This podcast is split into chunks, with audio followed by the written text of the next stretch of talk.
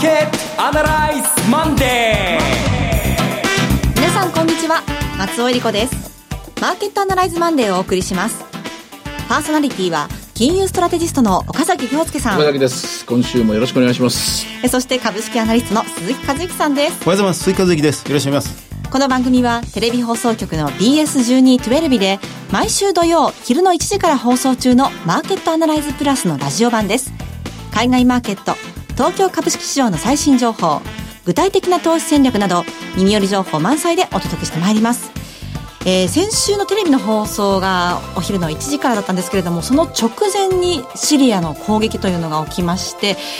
いやー、なんだか大変なことになってしまったなという感じがしたんですけれども。いや、本当に、ね、トランプさんもね、こっちの身にもなってほしいんですけどもね、こっちの身にもなるわけないんだけども、テレビでもあんなことを話して、私その後セミナーが、はい、えー、と、大宮の豊商船であってですね、えー、土曜日の朝で当然資料は間に合わなかったんですけども、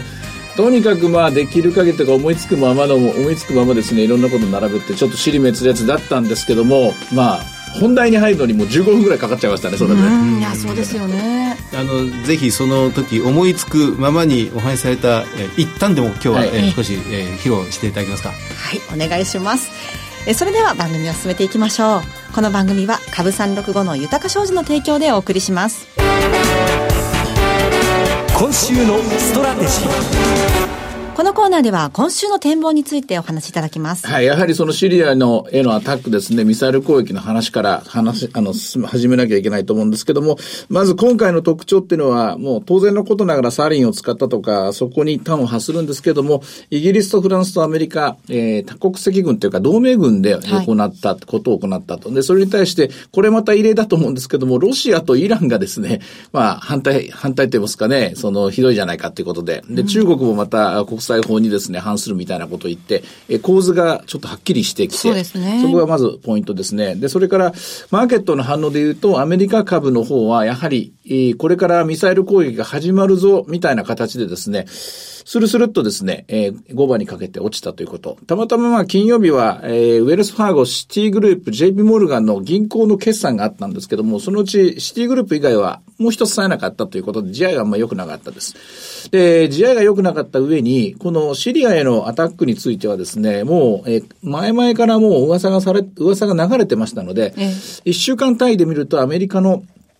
石油関連株株ですね、エネルギー株はもうすごい上昇していました。えー、それに対して銀行株はやや難聴なで、それから原油価格はついにバーレル67ぐらいまで行きましたかね。はい。金価格上昇。えそして一番大きいのは土日も動いてたと思うんですが、仮想通貨が急騰。はい。まあ仮想通貨の久しぶりの出番が来たと。これで当たり前のことですけども、ロシアはより強い経済制裁を受ける。えそれから難民がまた続出するかもしれない。次の、え制裁対象といいますか、攻撃対象がイランになるかもしれない。国際的緊張。金に流れる人。でも金はまたこれ、えお金がかかったりとか、一般庶民には難しい。で、溺れるものは仮想通貨というばかりで、この、えー、2、3日の仮想通貨の動きは久しぶりに仮想通貨らしいと言いますかね。はい、仮想通貨が何が必要なのかというのがはっきりする展開になってきたと。えー、そういう形です。ただその後、火消しにも、まあ、なったと思うんですけども、アタックは一回きりだと。攻撃は一回きりだという話が流れて、今日のマーケットはひとまずひとまずまあ落ち着いた動きになっていて、原油価格もアジアではさほどは買われていない、為替も安定している、そして株式市場も安定していると、こういうことだと思うんですが、私はですね、ええー、全然違う話をさせてもらったのは大宮でもそうなんですけども、はい、一番し心配しているのはワールドカップです。ロシアでのワールドカップ？うん、中止になったら、これは世界経済に大打撃ですね。はあ。ワールドカップものすごい経済効果ありますから。えー、えー、今回まあ、ある意味、ロシアっていうのはワールドカップを人質に取ったような状態になってますからね。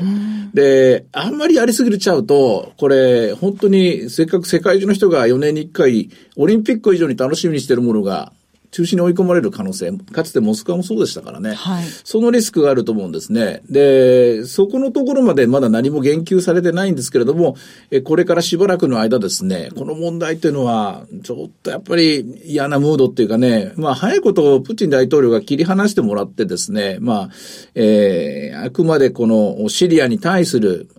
威嚇と言いますかね、えーえー、どういうんですかね、警戒と言いますか、警鐘を鳴らしたみたいなことなんだという形で、まあ、ボールはもう今、プーチンさんのところにあると思うんですけれども、これでやり返すような、たとえ口喧嘩にしろですね、やり返すような形になっちゃうと、これは混乱になるだろうなと。今分かってるのはここまでです。で、え、はい。最もお金が動く4つのスポーツイベントの一つっていうのがワ。ここに引っかかってるところが今回の一番厳しいところだと思うんですね。はい、あとはまあ原油価格動向を見るしかないでしょう。これは東京時間でドバイの原油とかがすぐ動くとは思えないので、はい、今晩のブレント、そしてニューヨークの WTI を見て、これが仮に70ドルを超えてくる形になると、もう一度、えー、悪質な期待インフレの上昇になると思いますから、こうなってくるとアメリカの長期金利が上昇してくる。上昇してくると株には非常に、まあ、厄介なことになる、なりかねない。ふた、えー、再び3%のリスクが出てくるという、こんな感じです。ただ今のところ、今こういったものが、東京時間においては小康状態って言いますかね、はい、落ち着いた動きになってますから、このまま、え地球を一周、一回転するみたいな、一周してくれる形で終われば、え元の鞘に収まると言いますか、もともとのマーケットの関心事は決算ですからね。そうですね。えー、ここの方に移ってくると思います。うん、えー、いろいろ死に滅裂におしゃべりしましたけども、分かってることは一つです。アメリカ株はやっぱりこれは売りでしょうね。あ、そうこのニュースは。はい。はい。あの、アメリカ株にはというのは、アメリカの株式市場の最初の動き、えー、金融株が下がっている、エネルギー株が上がっている、原油価格が上がっている、長期金利もちょっと上がり始めた、上がり始めた。というと、今週のアメリカ株についてはやや弱気にならざるを得ない。日本株はというと、レンジの中にいると思います。2万2000円がどうも重たいんですけれども、えー、下はどうでしょうね。一気に2万円まで持っていくような爆発的なリスクっていうのは、まあ、あまり感じないんですけども、やはりまあ、えー、為替は安定しているので、これはおしめ買いの形になってるんでしょうけども、アメリカ株の方が不安定な動きになってるという、そういう、ちょっと停滞感の続く一週間になるように思います。はい。まああの、まあ、2週、3週ぐらい、やっぱり見送りムードの強い動きが続きましたが、その見送りムードは、やっぱりこここういう問題がいつでも起こりうるというところから来てるんでしょうね。こういう問題っていうのが、慣れりゃいいのかっていうと、そういう問題でもないと思うんですね。でも、じゃあ、誰がこんな世界にしたんだって言ったら、あなたたちがしたんだっていう話でありますしね。で日本は日本で、ね、国会周辺に3万人の方が集まって、で、すごい勢いでした。ちょっと、あの、絶句するような支持率の低下になってたりとかですね、こういう形になってまして、なんともはや、建設的な議論が世の中何もなくて、うん、破壊的な議論しかないような、うん、そういう新年度入りになってますから、これは株式市場には関係者も本当に失望感が大きいスタートになったんじゃないですかね。そんな中、今週日米首脳会談が開催されますが、うん、まあ本当は話し合いたかったことの他がいろいろ起きてきてしまっているので、どうなっちゃうんだろうと思うんですけど。トランプさんが一方的にまくし立てて終わるんじゃないですか。それからまあ日本にしてみると TPP 復帰の話、これはどうなってるんだということなんでしょうけども、はい、ただ、上手は取れてない状態ですよね。どっちかというと、まあ、向こうがどんどんどんどん先に先に動いてますからね。はい、それに対して、そんなに長い時間も用意されてないでしょうし、それと、下打ち合わせができてないとこの間聞きましたよね。そこが一番心配なとこですね。株式相場への影響っていうのはどうでしょう？えっと、とりあえずはニュートラルというか、はい、いい話を織り込む形でも、悪い話を警戒、あの、懸念する形でもないと思います。はい、ただ、えー、まあ、トランプ大統領の、いつもの、えっと、例のトリッキーな、それこそ最初に、バッと恫喝的な、ブラフ的な話があるとすれば、為替について何か言及があったりとか、うん、あの、貿易不均衡の問題、日本も第2位の貿易不均衡国ですからね、第1位中国、第2位日本ですからね、これについて先に言われちゃうとまずいんで、まあ、先にやはりそれを言わせないように、何かしらの下打ち合わせがあればいいんですけれどもね、そこが心配の、えー、しているところですね。あの、さっきワールドカップが人質に取られてるっていう話が、が鋭くありましたけど、あの、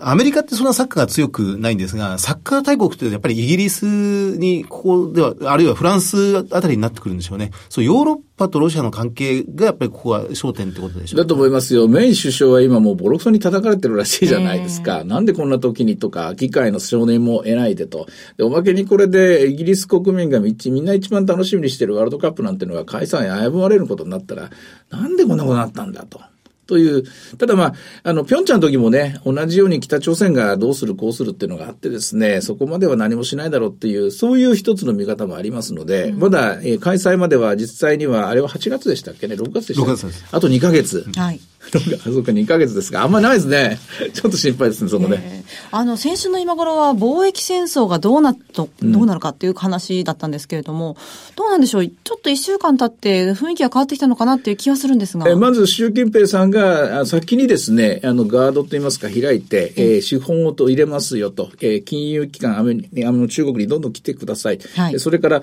アメリカの自動車会社、出資比率どんどん上げてください。これは、もともとアメリカが中国に対して、えー要請していた項目だったので、それをあっさりと、受けたということです。はいそれに対して今回のお品目500億ドルのっていう、あの、例のところについては、結局何も喋ってない。ですから、あの問題はあの問題で残っています。ただ、態度として中国はこのように寛容な姿勢を見せていますから、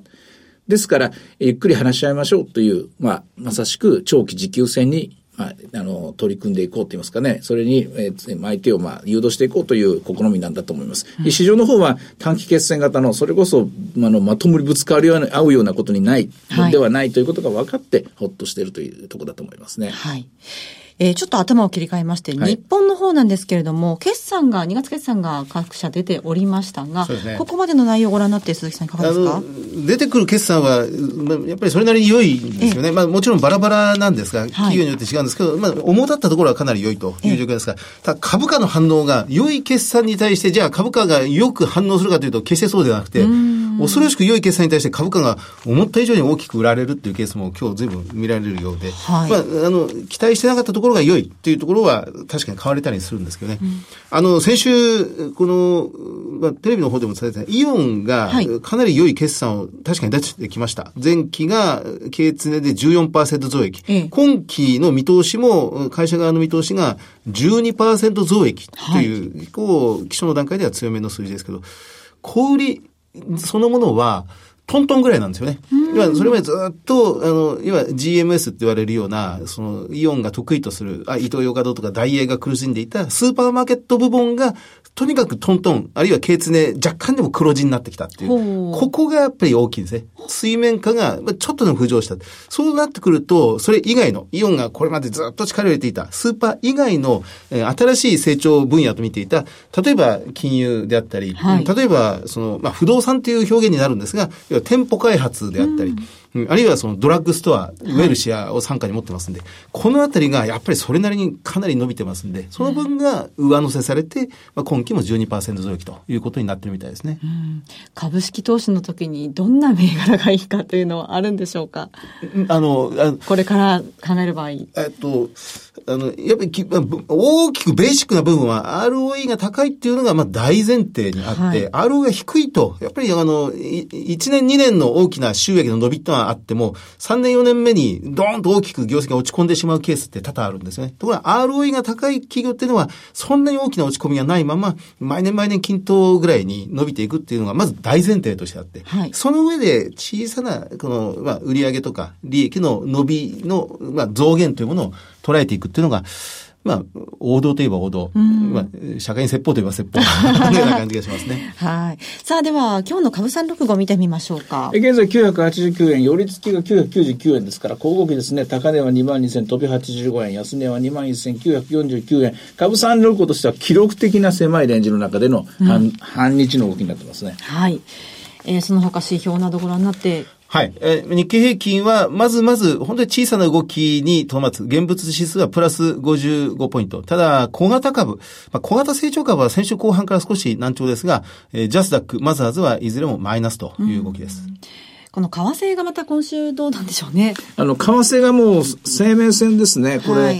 えーっと、3月の20何日だったかな、26日だったかな、あそこで104円台突っ込んで、で、そこで切り返した力で日経平均株価も2万飛び台から2万2000近くまで戻ってるんで、はいえ日本についてはとにかく為替がまず安定すること、これが崩れてしまうと、今のレンジ取引も壊れてしまいます。為替は本当に注目していきたい1週間になりそうですね。はい。えーさて、いろいろ展望していただきました。今週末土曜日には午後1時から放送しています。マーケットアナライズプラスもぜひご覧ください。また、Facebook でも随時分析レポートします。以上、今週のストラテジーでした。マーケットアナライズマンデーそれではここで株365の豊商事からのセミナー情報をお伝えします。博多です。豊か商事資産運用セミナー in 博多5月12日土曜日に開催されます。12時半会場午後1時開演です。会場は JR 博多駅が最寄りの TKP ガーデンシティプレミアム博多駅前ホール B です。第1部は、江森哲さんによる2018年注目の貴金属エネルギー価格の行方と題したセミナー。そして、江森さんと大橋弘子さんによる特別セッション。日経平均で資産運用。クリック株365の活用術とはが開催されます。第2部では、岡崎さんの株式セミナーがございます。えー岡崎さん、ゴールデンウィーク終わりましたらすぐに博多です。えーここからですね、ちょっと連続して回るんですけども、うん、あのー武者震いですね。この頃には、うん、この頃もまたっていうか、うん、ちょっと面白くなるんじゃないかな。面白いって言ったらかもしれませんけど、私の仕事としては我慢なきゃいけないなと思ってる。えーその、えー月に5月についてはそんなふうに思ってます。はい。えー、江森さん、大橋さん、岡崎さんご出演のセミナーは、博多の後、岐阜、神戸とも続いていきます。はいではご案内しましょう。豊か商事資産運用セミナー in 岐阜、5月19日土曜日12時半会場、午後1時開演です。会場は JR 岐阜駅が最寄りのグランパレホテル駅前会議室です。そして神戸です。豊か商事資産運用セミナー in 神戸。5月26日土曜日12時半会場午後1時開演です。こちらは神戸の三宮駅が最寄りです。え TKP 神戸三宮カンファレンスセンターホール 5C です。えー博多、岐阜、神戸とも豊か商事の資産運用セミナーのお申し込みは次の電話番号にお願いいたします。豊か商事お客様サポートデスク、フリーコール0120-365-281、0120-365-281です。受付時間は土日祝日を除く9時から午後7時です。えーなお、会場では取扱い商品の勧誘を行う場合があります。はい。えー佐賀牛、飛騨牛、神戸牛とですね、食べていきたいと思いますけども。はい。そして最後はテレビ番組のお知らせです。いつでも全国無料の放送局 BS1212 では月曜日から金曜日の夜7時から向田邦子の数々の名作ドラマの中から珠玉の10作品をお届けします。今日夜7時からは風立ちぬを放送。山手の中流回転、中流家庭の女たちを淡々と描き続けたシリーズの一作。田中優子、小林薫、加藤春子ら、向田作品のレギュラー陣に加え、宮沢りえ、田畑智子、芥川賞作家の町田光らが出演します。ぜひご覧ください。チャンネルの見方がわからない方は、視聴者相談センターへお電話ください。オペレーターが視聴方法をわかりやすくお教えします。03-5468-2122 03-5468-2122 BS1212 視聴者相談センターまで。Follow up Analyze えさあ、今週もやってまいりましょう。鈴木さんの注目企業です。はい。あの、銘柄コード6366のはい千代田加工建設です。はい千代建なんてよく言いますけどね、6366ですが。あの、先週もそうなんですが、少しインフレ的な銘柄を、あの、まあ、探していこうかなというふうに思いまして、はいえっと、プラントでは、えーまあ、世界第2位と言われています。あの特にあの、LNG プラントでは、もう世界ナンバーワンという評価が固まっています。あの、三菱グループです。あの三菱とついてませんが、これも三菱系の、まあ、重鎮と言ってもいいんですよね。はい千代田加工建設。えー株価が1000円をちょっと超えてるぐらいです。あの、海外の売上プラントですから、海外で事業を展開することがほとんどなんですが、ええ海外売上比率が、まあ、8割以上、まあ、9割までいきませんが、83%です。ですから、円高に弱いんですね。はいまあ、その点がネックではあるのですが、それ以上に、その、やはり世の中、全世界的に、その、インフレ的なモードに入ってきていて、で原油価格が上がりやすい。LNG、天然ガスの価格も上がりやすいという状況になってくると、そのプラント投資、資源開発ビジネスというものが相当急速に息を吹き返してくるんじゃないかなと思います。アメリカでもエクソンモービルとかシェブロンが、まあ、これから資源を開発していこうという動きを強めていくようであれば、まあ、こういう企業にはメリットが大きくなりますね。で、あの、まあ、もちろん N LNG を、はいあの基地として、えーまあ、く掘削から、それから運搬から、貯蔵から、すべてをやるっていうのが売上の大体7割ぐらいなんですが、この会社のもう持ち味というのは、その LNG 一本足打法ではなくて、そこからバイオであったり、あるいは人工知能 AI であったり、環境ビジネスだったり、まあ、いろんな方向に今少しずつ手を打っているという状況です。で中でも今、まあ、去年から大変注目されているのが、やっぱりあの水素ステーションなんですね。はい、で LNG を掘削する過程で水素を生成することができるので、その水素をまあ、トルエンと化合させて液体化させるんですよね。はい。で、まあ、ごく低温にする必要なく、液体で常温で保存できる液体と化したトルエン含有の水素を、まあ、船で運んできて、で、日本でまず今度この、え脱流装置にかけて、それを気体の水素に戻す。で、貯蔵と運搬と、まあ、そこからさらに、えー、発電につなげていくっていうビジネスを、2020年から実証化させていくと。まあ、去年、その大々的にプロジェクトをスタート、あの、発表して、2020年からスタートして、2030年、まあ、あの、